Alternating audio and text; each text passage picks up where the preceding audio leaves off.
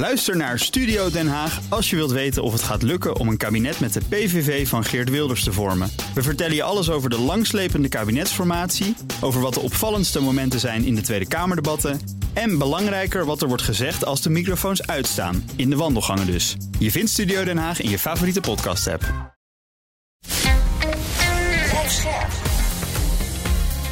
BNR Nieuwsradio. Boekenstein en de Wijk. Hugo Reitsma. Welkom bij Boekenstein en de Wijk. Het is maandag dag 656 van de oorlog in Oekraïne. En Arend Jan praat ons bij over de situatie op de grond. Nou, er wordt nog steeds vreselijk gevochten bij Afdivka, waar we zo, zo vaak over gesproken hebben. 40% van alle gevechten vinden daar plaats.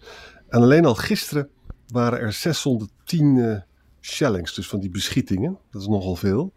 Van de 32.000 inwoners wonen er nog maar 1500. Dat is natuurlijk gewoon de hel op aarde. Uh, wat precies de vooruitgang is van Rusland, kan ik nergens uh, lezen. Ik zag wel ergens genoemd dat de Oekraïnse troepen gebrek aan munitie zouden hebben. En, en verschillende mensen die zeggen van nou, het, het zal nu wel snel gaan vallen. Is dat ook jullie indruk? Ja, dat zou heel goed kunnen. Nee, maar kijk, je kunt, er zijn wel kaartjes van waar je dat tamelijk nauwkeurig op kunt zien. Maar hm. het, het, het, gaat echt, je moet echt rekenen in termen van voetbalvelden.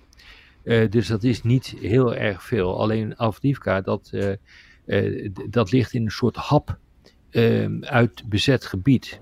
en is dus in die zin, als je dus van de ene en de andere kant, dus van het noorden en van het zuiden aanvalt, dan kun je Avdivka in beginsel kun je dat innemen. Nou, je ziet dus dat uh, die inname, het is een beetje vergelijkbaar met wat er met Bakmoed is gebeurd, ja, dat, ja. Dat, gewoon wel, dat dat gewoon wel doorgaat. He, maar nou ja, je, je moet constateren dat eigenlijk, uh, dit is dan de Donetsk, hè, de Donetsk Oblast, hè, daar ligt Avdivka in. daar wordt de strijd opgevoerd. Dat geldt ook voor Luhansk, dat ligt verder naar het noorden, Luhansk Oblast. Ook daar is Rusland in het offensief. westelijke Zaporizhia Oblast, daar worden ook kleine vorderingen gemaakt door Rusland. Ja, het enige positieve wat te melden is voor Oekraïne dan, is dat Oekraïne stand houdt in de Kherson Oblast aan de oostkant van de. Ja. Dus uh, dit, dit is niet goed wat hier op dit ogenblik gebeurt voor, voor Oekraïne. Nou ja, dan, dan krijg je dus onmiddellijk weer de hele discussie over wat gaat er dan gebeuren in Europa. Hoe gaan we daarmee om? We moeten het misschien straks nog even over hebben. Uh, maar uh, de woordvoerder van Buitenlandse Zaken van Rusland, Maria Zakharova, die werd uh, gevraagd. ja, wordt er niet de tijd om te onderhandelen? toen zei ze, onderhandelen? Ja, waarom eigenlijk? Kijk, onze doelstellingen staan nog steeds overeind. Rusland wil dat Oekraïne Russisch grondgebied erkent en weggaat en zich terugtrekt van Russisch grondgebied. Ja, dat is dus gewoon bezet gebied. Hè. Dat is, de enige die dat kent is Rusland zelf.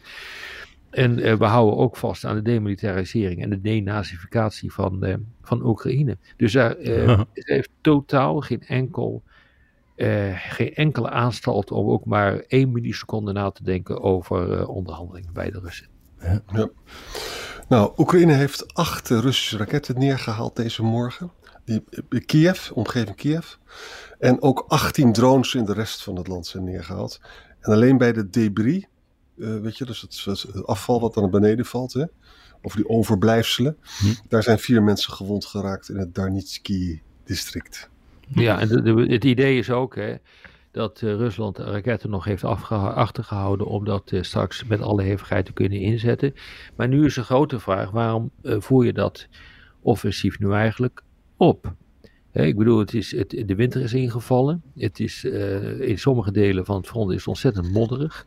Uh, elders, wat, hoe je verder naar het oosten komt, hoe harder de grond is omdat daar gevroren heeft, maar ligt ook tegelijkertijd sneeuw. Dus de omstandigheden zijn daar weer wat gunstiger voor gemechaniseerd optreden, dus met, met, met tanks en zo, dan elders aan het front. Maar waarom voert Rusland op dit ogenblik het offensief op? Hè? Ik, ik hoor iedere keer dat dat zou kunnen zijn, omdat um, uh, de presidentsverkiezingen aan zitten komen. Wat, wat denken jullie? Hmm. Jan, wel wat, wat? Ja, maart 2024 heeft dus nu ook gezegd dat hij meedoet. Hè? En ook ja. die in die vier geannexeerde gebieden, Donetsk, Lugansk, Zaporizhia, Kherson, die doen ze ook mee. Ja, ik denk, ik denk dat hij gewoon op zoek is naar een succes uh, voor die presidentsverkiezingen. En met name Afdivka, daar heeft hij gewoon zoveel duizenden soldaten ingejaagd. Dat is echt het nieuwe Bachmoed eigenlijk, ook qua Ja, symbolisch absoluut. belang. Ja. Maar ja, weet je. Ja, kijk, tegelijkertijd zien we dus dat eh, Oekraïne bezig is om eh, niet alleen na te denken, maar ook te doen eh, fortificaties om die Russen tegen te houden. Dus die graven zich in. Ja, ik, ik zou niet kunnen inschatten op dit ogenblik hoe ver die Russen komen. Ik zou het niet weten. En ik, ja, ik denk dat de kans vrij groot is dat ze niet heel veel verder komen. Zullen Avdivka eh, zullen ze wel in, eh, innemen. Als je goed naar de kaart kijkt en je kijkt waar er precies gevochten wordt, dan lijkt het net alsof ze overal waar happen, eh Oekraïnse happen zitten in het bezette gebied, dat ze daar de grenzen recht proberen te trekken. Dat is een Hm. gevoel wat ik heb als ik daarnaar kijk. Maar dat is niet gebaseerd op harde gegevens, moet ik onmiddellijk zeggen. En zij zullen ongetwijfeld proberen op een of andere manier, en daarom is Avdivka van groot belang, om eh, een groot deel van de, eh, eh, van de Donbass in handen te krijgen. Maar daarmee hebben ze nog steeds niet de hele Donetsk-provincie, toch? Als ze Avdivka nee, pakken. dat, nee, zeker niet. Nee, dan zou je dus kunnen denken dat ze daarmee kunnen doorstoten. Maar dat hangt er weer helemaal vanaf eh, van wat voor fortificaties de Oekraïners daar hebben, hebben gelegd. Dat weten we niet precies, omdat eh, daar erg weinig over bekend is. Dus gek genoeg is er veel meer bekend over de sla- slagorde, maar ook over de fortificaties van de Russische kant en van de Oekraïnse kant. Ja. Ja. Hey Arjan, jij had het nog iets over met agenten op de Krim. Wat was dat Ja. verhaal? Ja, de Russische FSB, dus die geheime dienst, hè, die zegt dat ze, ze 18 agenten van de Oekraïnse Special Service hebben gevangen genomen op de Krim. Ze hebben wapendepots gevonden, explosieven. Als dat waar is, is het wel erg jammer. En, en eh, dat is wat er gebeurt. En terwijl dit is allemaal gebeurd zijn tegenslagen, is er nog een tegenslag. Het gaat over de Oekraïnse verdeeldheid. Daar besteden we vaak aandacht aan, omdat dat nu speelt. Hè? Hmm. En nu staat er dus in de, in de FT een heel groot eh, essay. Oekraïners vinden de speeches van Zelensky te rooskleurig. En Klitschko, de, weet je, die burgemeester van Kiev, vindt Zelensky zelfs autoritair en vergelijkt hem met Poetin. En hier zie je dus dat dilemma. Zelensky die probeert dus in die eh, eh, speeches die hij heel vaak houdt, hè, heel frequent, probeert hij de mensen de moed erin te houden. Dat moet je ook als leider doen. En hij doet het ook omdat mensen, hij wil graag dat mensen blijven investeren in de Oekraïne. Want anders heeft hij onvoldoende belastinggeld om ook Mm. die oorlog te voeren. Dus die jongen zit aan alle kanten klem. Maar die Klitschko loopt hem met eh, Poetin te vergelijken. Dat Ja, dat is niet oké. Ja. Nee, ja, wat moet je anders als leider? Kijk, Ja, je anders bovendien- als leider? Als je dus in zo'n oorlogssituatie zit, dan, dan, dan spijt het me heel erg voor de democratie, maar dan, dan zul je toch echt richting moeten geven. Je kunt niet over alles blijven doorzeuren en eh, compromissen over proberen te bereiken, want over oorlog voeren en de wijze waarop je krijgsmacht inzet, dat, dat kun je niet door middel doen van coalitiepolitiek. Dat kan niet. Eh, dus ehm, ja, dus ik kan me het wel voorstellen dat hij, eh, dat hij daarvan beschuldigd wordt van dictatoriale neiging. Maar ik vrees dat elke leider in die situatie eh, niet anders kan dan eh, zich redelijk stevig opstellen. Lijkt me Ja. ook, ja. Ja. Zelensky was in eh, Argentinië voor de Ja. inauguratie van de nieuwe president. Milei, zondag was dat. En is nu door naar Washington. Hè? Daar gaat het Ja. natuurlijk over eh, het Amerikaanse steunpakket. Eerst spreekt hij met Biden en morgen eindelijk met de Amerikaanse Senaat. Wat alleen heel akelig is, is dat er nu een grote FT Michigan Ross poll is. En nu zeggen dus 48% van alle Amerikanen dat Amerika te veel uitgeeft aan de Oekraïne. 11% te weinig, 70% voldoende. En bij de Republikeinen is dat 65%. Dat, die vinden dat gewoon Amerika te veel betaalt aan Kiev. Independents 52% en bij de Democraten 32%. Dat is dus ook allemaal niet goed. Hè? Dat daalt maar en dat daalt maar. Ja, hij probeert natuurlijk ook daarom een zo groot mogelijke steun te krijgen in het buitenland. Hè. Wat hij gedaan heeft eh, tijdens eh, zijn eh, bijeenkomst in Latijns-Amerika. Hij heeft gesproken met de leiders van Uruguay, Paraguay, Ecuador. En heel eventjes met Orbán trouwens, een paar Ja. seconden. Het zag er heel Eh, ongezellig uit, dat gesprek. Daar was ja, nou ja, van. ja, ja, ik heb het, heb het gezien. Ja. Volgens mij ziet het er altijd ongezellig uit met Orbán. Maar ehm, hij probeert natuurlijk nu hier eh, ook de voorbereiding te treffen voor een mogelijke top met Latijns-Amerikaanse landen. En probeert natuurlijk zoveel mogelijk steun daar ook eh, te krijgen. En met die Orbán, ja, ik weet het niet. Kijk, wat er met die aanhangers van Orbán komen, eh, gebeurt op dit ogenblik, is die komen ook in eh, Washington bijeen. En die komen uh, bijeen bij een vergadering van de Heritage Foundation. Dus een beetje nogal een rechtse denktank. En dat zijn die denktanks in Amerika, die zijn echt anders dan Europese denktanks. Want denktanks in Amerika zijn vaak gelieerd aan een politieke partij. Mm -hmm. uh, dit, en dit, is, dit gaat steeds meer de richting op van Trump. Dat waren ze aanvankelijk niet. Het was eerst gewoon een nette rechtse partij en nu gaat het steeds meer de, de kant op van Trump. Maar, maar je ziet dus ehm, dat ook die Heritage Foundation, wat, en die denktanks daar zijn dus echte politieke factoren, die zeggen van ja, we zijn ook nu tegen, tegen Oekraïne om dat te blijven steunen. Ja. Ayaan Hirsi Ali zat ook bij de Heritage Foundation. Jazeker. Ja. Jazeker. Ja, ja. ja.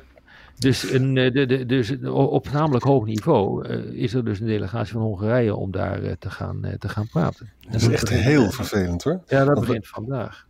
Want, want, Amerika heeft dus nog geen begin van een oplossing. Hè. Dan moeten, dat is dan allemaal, zit allemaal muurvast voor dat geld aan de Oekraïne. Uh, Orbán heeft vanmorgen ook weer gezegd bij de EU dat hij het gewoon gaat blokkeren. Het kan zijn dat hij, als hij zijn geld krijgt voor zijn rechtsstatelijke wangedrag, dat hij toch komt. Uh, maar... Ik zou, ik weet niet wat, wat, wat, wat, jullie vinden, maar ik vind zo langzamerhand, uh, blokkeer maar. En we werken gewoon om je heen. Ja. Ik zou zeggen van bekijk het maar. Ik zou mijn middelvinger opsteken. Hoewel dat niet te doen gebruikelijk is in dat uh, soort chemia. Maar uh, het mag zo langzamerhand wel eens een keer gebeuren, denk ik. En ik zou, uh, ik zou eromheen gaan werken. Ik zou met een coalitie van EU-landen zou ik het voor elkaar krijgen en realiseren die 50 miljard waar het om gaat. Dat is afgezien denk ik van financiële steun, maar ook militaire steun. Ja, dat is een, dat is een, een bedrag, dat is dan jammer. dat kun je ook voor andere dingen uitgeven. Uh, en dan uh, zo'n F-16-coalitie van Nederland en een aantal andere landen, die kan gewoon door blijven gaan. Die organiseert het dan gewoon bilateraal en je levert je bonnetjes niet meer in in, uh, ja. in Brussel. Dat is dat... eigenlijk wat er gaat gebeuren. En ik zou gewoon zeggen van, begin er niet eens meer over te praten. Maar uh, ik zou zeggen, uh, bekijk het maar sodemiet erop, uh, Orbán. we doen het op deze manier. Ja, want hier moet over worden besloten bij de Europese top, die volgens mij donderdag begint. Hè? En ik las dat de ambassadeurs van de lidstaten zondag eindeloos hebben vergaderd, maar dat daar ja. ook niks uitkwam. Niks uit is gekomen. Nee, dus ja, ik zou zeggen, dat... bekijk het maar. Maar weet je wat het trieste is, jongens? Kijk, bilateraal, dat is het tegenovergestelde van EU natuurlijk. Hè? EU wil dat gewoon gezamenlijk doen. Nou ja, Rob heeft natuurlijk helemaal gelijk. Als, als, dan moet het maar. Dan geef je dus de bilaterale betrekking, geef je gewoon een EU-randje. Waarbij je dus eigenlijk Oekraïne uh, buiten laat spelen. Maar, sorry, uh, Hongarije buiten laat spelen. Ja. Maar je, je, het is heel erg belangrijk dat Hongarije niet die 11 miljard krijgt van het rechtsstatelijk. Ja, ik zou ze dan ook nooit gewoon uit, uh, zolang ze als uh, uh, niks ja. doen, zou ik, zou ik ook niks uitkeren. Dat, het moet ook wel een les zijn voor de fietsers van deze wereld en misschien ook wel voor Wilders. Hm. dus ja. ik, ik, ik denk dat je niet meer moet pappen en nat houden. En dat is precies ook wat Charles Michel, de voorzitter van de raad, heeft gezegd. Voor mij heeft hij een brief geschreven hierover. Hij gezegd, geef niet toe, laat, doe dit ja. niet. Maar er staan natuurlijk er staan twee punten op de agenda. Hè? Dus het is de, de financiële steun aan Oekraïne. Dat kan je wel met een coalitie doen. En de beslissing over toetredingsonderhandelingen. Dat, dat, dat kan, kan, je niet met een coalitie nee, doen. Dat kan je niet nee. met een coalitie doen. Nee, dat is een probleem. Dat is een probleem. Ja. En het trieste is, je zou dus willen zeggen tegen Orbán, luister eens, we willen alleen maar beginnen met die onderhandeling. Het duurt nog jaren, zoals Jaap de Hoofdscheffer dat ook zei in uh, Buitenhof. Hè? Maar zelfs dat blokkeert hij dus. Hè? Ja, zelfs dat ja, blokkeert hij. Ja, nee, het is echt vreselijk. En daar, daar zit ook nog een keer aan vast een ander besluit uh, wat de Europese Unie gaat uh, nemen. En dat is om het resterende gas wat nog steeds uit, uit Rusland komt, om dat verder te gaan blokkeren. Hm. En uh, ja, dan, wordt, dan draait het ook weer Hongarije. Uh, Hongarije heeft een uitzonderingsbepaling geweest, want uh, jullie weten dat het gas, dat heel simpel gezegd over zee wordt getransporteerd, dan, dat het wordt geblokkeerd door de sancties, maar over land mag nog wel. Er komt nog wel wat gas vanuit Rusland, ongeveer 10% van onze totale behoefte hm. komt nog steeds uit Rusland. Maar dat is door Oekraïne zelfs, hè? Ja, zeker. Ja. En dat is, een, dat is in, ook in belangrijke mate, komt er ook nog LNG uit, uit Rusland. En wat er nu gebeurt, als ik het goed begrijp, want ik heb nog niet alle details gezien, dan kunnen de eigenaren van de infrastructuur, die kunnen bedrijven aanpakken die gas importeren. Volgens mij zou je daarmee ook wel eens een keer helemaal Hongarije kunnen om, omzeilen. Dus als buitenlandse bedrijven betrokken zijn bij de gasimport in Hongarije, kun je die ook via die bedrijven stopzetten. Dat is wat ik er nu van zie. Maar het kan best zijn dat dat genuanceerd moet worden als we de details hiervan zien. Hey, Poetin die heeft, om misschien ook half de overstap te maken naar het volgende onderwerp, een telefoontje gepleegd met Netanyahu. Ja, het is toch echt een aardige man hoor. natuurlijk heel attent dat hij uh, Netanyahu uh, belt, waarmee hij trouwens vroeger heel goed was, maar tegenwoordig niet meer omdat hij ja, de kant heeft gekozen van Iran. En Iran is natuurlijk uh, uh, de tegenstander van Israël. Maar hij heeft gezegd, nou, ik vind het wel echt belangrijk uh, dat je de humanitaire situatie, dat je die goed in ogenschouw neemt. je moet echt rekening houden met de burgerdoden. Dus ik wil echt aandringen op het bescherming van de bevolking. En by the way, dat doe ik zelf ook in Oekraïne. Ja, nou ja. Bedoel, ja hoe die man ooit hoe die man ooit langs de poort van Petrus moet komen. dat gaat niet lukken. Het is echt gewoon onvoorstelbaar dit. ja, het is ook wel van de schaamteloosheid die uh, overerdiging aan de kant hoor. Oh ja, nog één dingetje jongens, voordat het instaat. Tusk wordt premier van Polen. Uh, die, die Morawiecki die mocht als eerste weet je, onderhandelen van de president, terwijl hij dus uh, geen meerderheid had. Maar zo gaat het in Polen. Die verloor dus een vertrouwensstemming.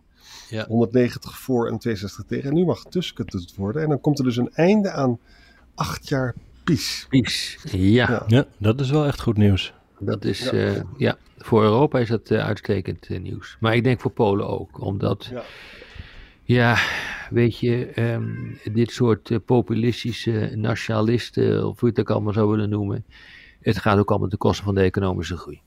Zo is het. Hm. En ik denk dat Sikorski minister van Buitenlandse Zaken wordt. Nou, laten we eens kijken wat er gaat gebeuren. Ja. Um, hoe staat het op de grond in Gaza? Nou ja, ze, hebben dus, ze zijn bezig in het noorden, Gaza City, hè, omgeving van het Palestinaplein. Maar ook uh, daar vlakbij dus Jabalia en Shajaiva. En in het zuiden bij Khan Yunis. En ze hebben dus in dat Gaza City zelf dat hoofdkwartier van die beroemde meneer Yahya Sinwar hebben ze omsingeld. Dat is de baas, hè?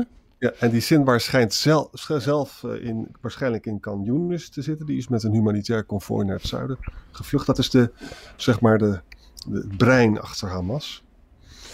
Uh, nou en verder, ja, hoe dat op de grond gaat. Je, hoort, je leest de meest vreselijke dingen van de World Health Organization, ook van de VN. Mensen zijn gevlucht naar het zuiden in de hoop dat ze daar wat veiliger waren. Maar in het zuiden zijn er ook luchtaanvallen. Uh, uh, ja, en sommige mensen denken zelfs dat er misschien Gazanen naar uh, Egypte worden gedrukt, zoals het in 2008 gebeurde toen, de, toen ze het hek zelf uh, braken. Het is allemaal treurig. Nou ja, wat, uh, wat Netanyahu heeft gezegd, kijk, we zijn nu eigenlijk aan een eindfase bezig, omdat ik kan het niet controleren. je nu ziet dat grote aantallen Hamas-strijders zich zouden overgeven. Ik weet niet of het waar is. Uh, maar dat schijnt nu te gebeuren. Uh, Netanyahu heeft uh, gezegd van nou, je kan er makkelijk een einde aan maken door de wapens neer te leggen en je over te geven. Dat is een beetje ook wat Poetin doet in de richting van Oekraïne. Maar dat gaat dus ook niet gebeuren. Er is ook geen enkele reden voor om dat te doen op dit ogenblik voor Hamas. Want die steun, gek genoeg, blijft nog steeds groot hoor, voor Hamas. Hm. Ik zie niet, ik kom geen berichten tegen dat dat nu echt aan het afnemen is. En ja, dus uh, in Khan Yunis uh, zijn de tanks nu in het centrum uh, gesignaleerd. Maar goed, um, ja, dat kan nog wel even doorgaan op deze manier.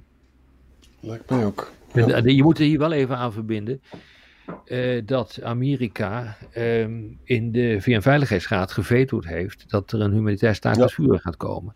Ja. Dat, ver, dat, dat verbetert de positie voor Amerika denk ik ook niet op korte termijn.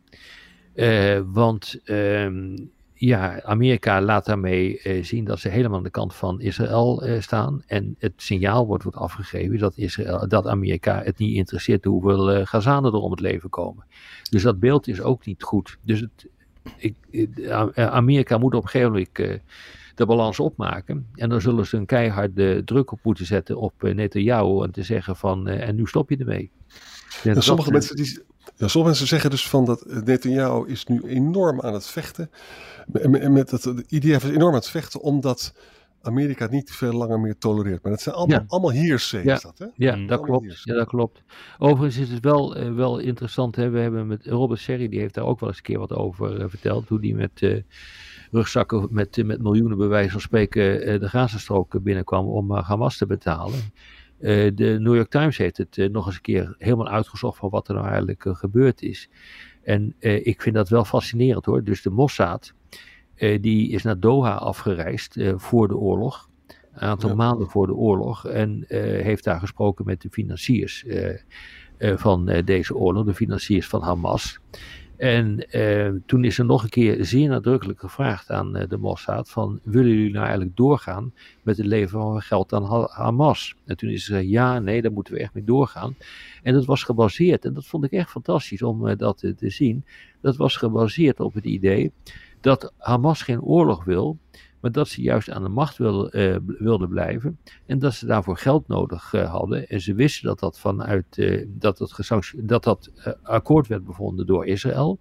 En dat ze daarom eigenlijk ervan werden willen houden om daadwerkelijk een oorlog hmm. te beginnen. Dus ook hier zie je weer dat ook op dit punt de, er een ongelooflijk verkeerde inschatting is gemaakt door Netanyahu.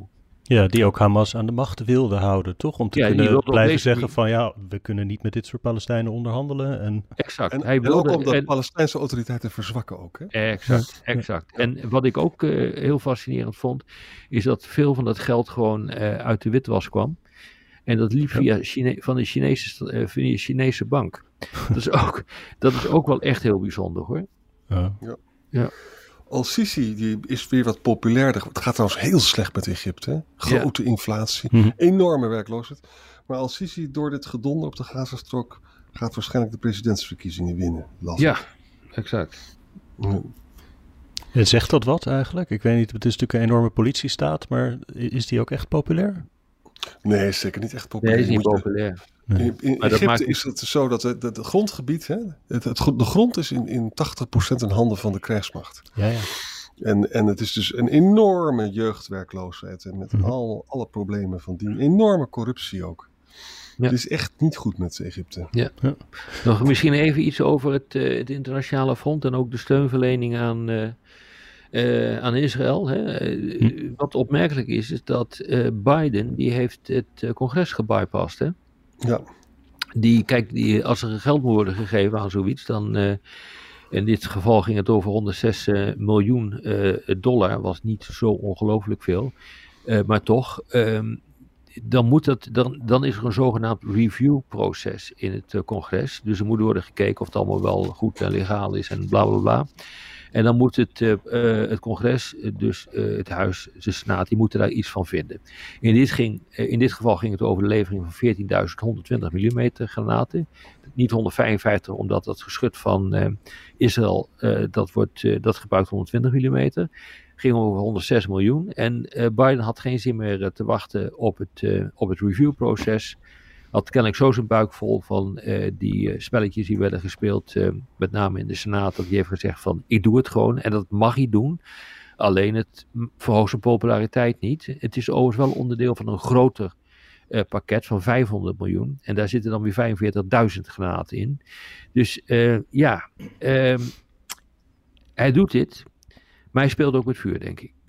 En hij doet het niet voor Oekraïne. Nee, dat doet hij niet voor Oekraïne. Dat is mij ook opgevallen. Maar dat zijn grotere bedragen die voor Oekraïne zijn, uh, zijn bedoeld. Ja. ja. Misschien nog even het risico op uh, uitbreiding van de oorlog geografisch. In het weekend zijn de beschietingen aan uh, de noordgrens van Israël wat, wat opgevoerd door Hezbollah ja. met raketten en drones. Israël geantwoord met luchtaanvallen op dorpen in Zuid-Libanon. En er was een interessant interview, lang interview van Tsachi Hanekbi, de Israëlische veiligheidsadviseur op de Israëlische tv. Die zei dat de dreiging van Hezbollah na de Hamas-aanval van 7 oktober niet meer getolereerd kan worden.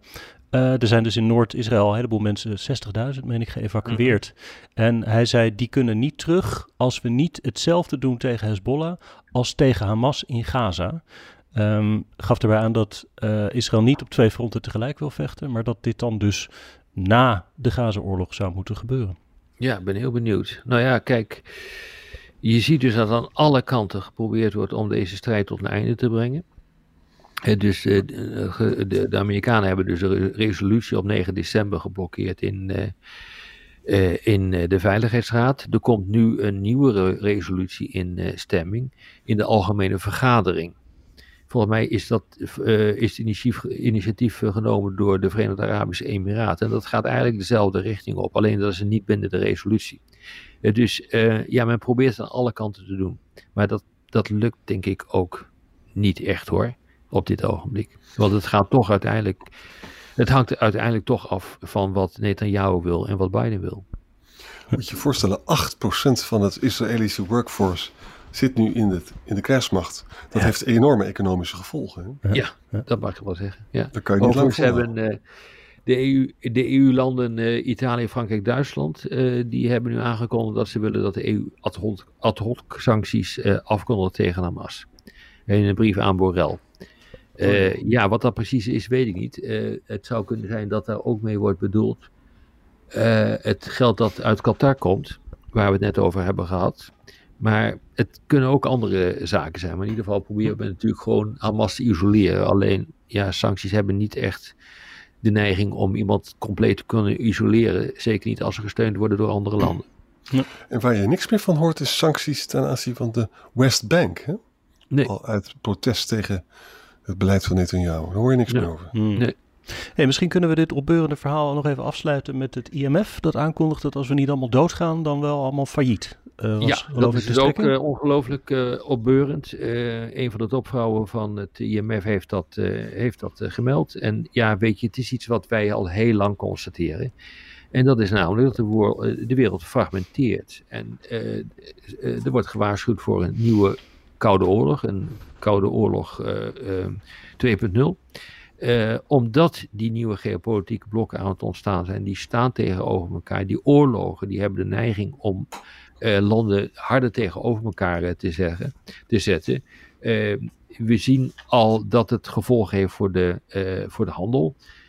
Met name moet je nu ook kijken naar grondstoffen, die in toenemende mate de inzet worden van geopolitieke strijd. Mhm. Maar, en dat is dan het enige wat ik er nog over wil zeggen, het zou best kunnen zijn, althans volgens de IMF, uh, dat de wereldeconomie zo hard wordt uh, getroffen dat uh, die met 7% achteruit gaat. Nou, hartelijk gefeliciteerd.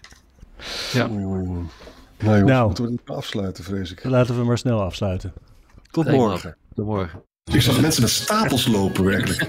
Rijen zag Rijen dik. Ja, de laatste keer dat ik dat zag was bij uh, het verschijnen van de laatste Stones LP. Dit is net zoiets, maar dan zeg maar op ja. geopolitiek terrein. Ja, exact. Hoe heet dat ding ook alweer? We voorspellen de toekomst of iets dergelijks. Boekenstein en de Wijk voorspellen de toekomst. Alle ellende in de wereld bij elkaar en hoe het verder moet. Koop dat boek. Je kunt ermee opscheppen en aan je vrienden hoe erudiet je bent. Ik heb het zelf ook gekocht. Ook Hugo Reitsma vind je in de BNR-app. Superhandig die BNR-app. Je kunt alle programma's live luisteren, breaking nieuwsmeldingen. Je blijft op de hoogte van het laatste zakelijke nieuws. En je vindt er alle BNR-podcasts, waaronder natuurlijk de belangrijkste, Boekenstein en de Wijk.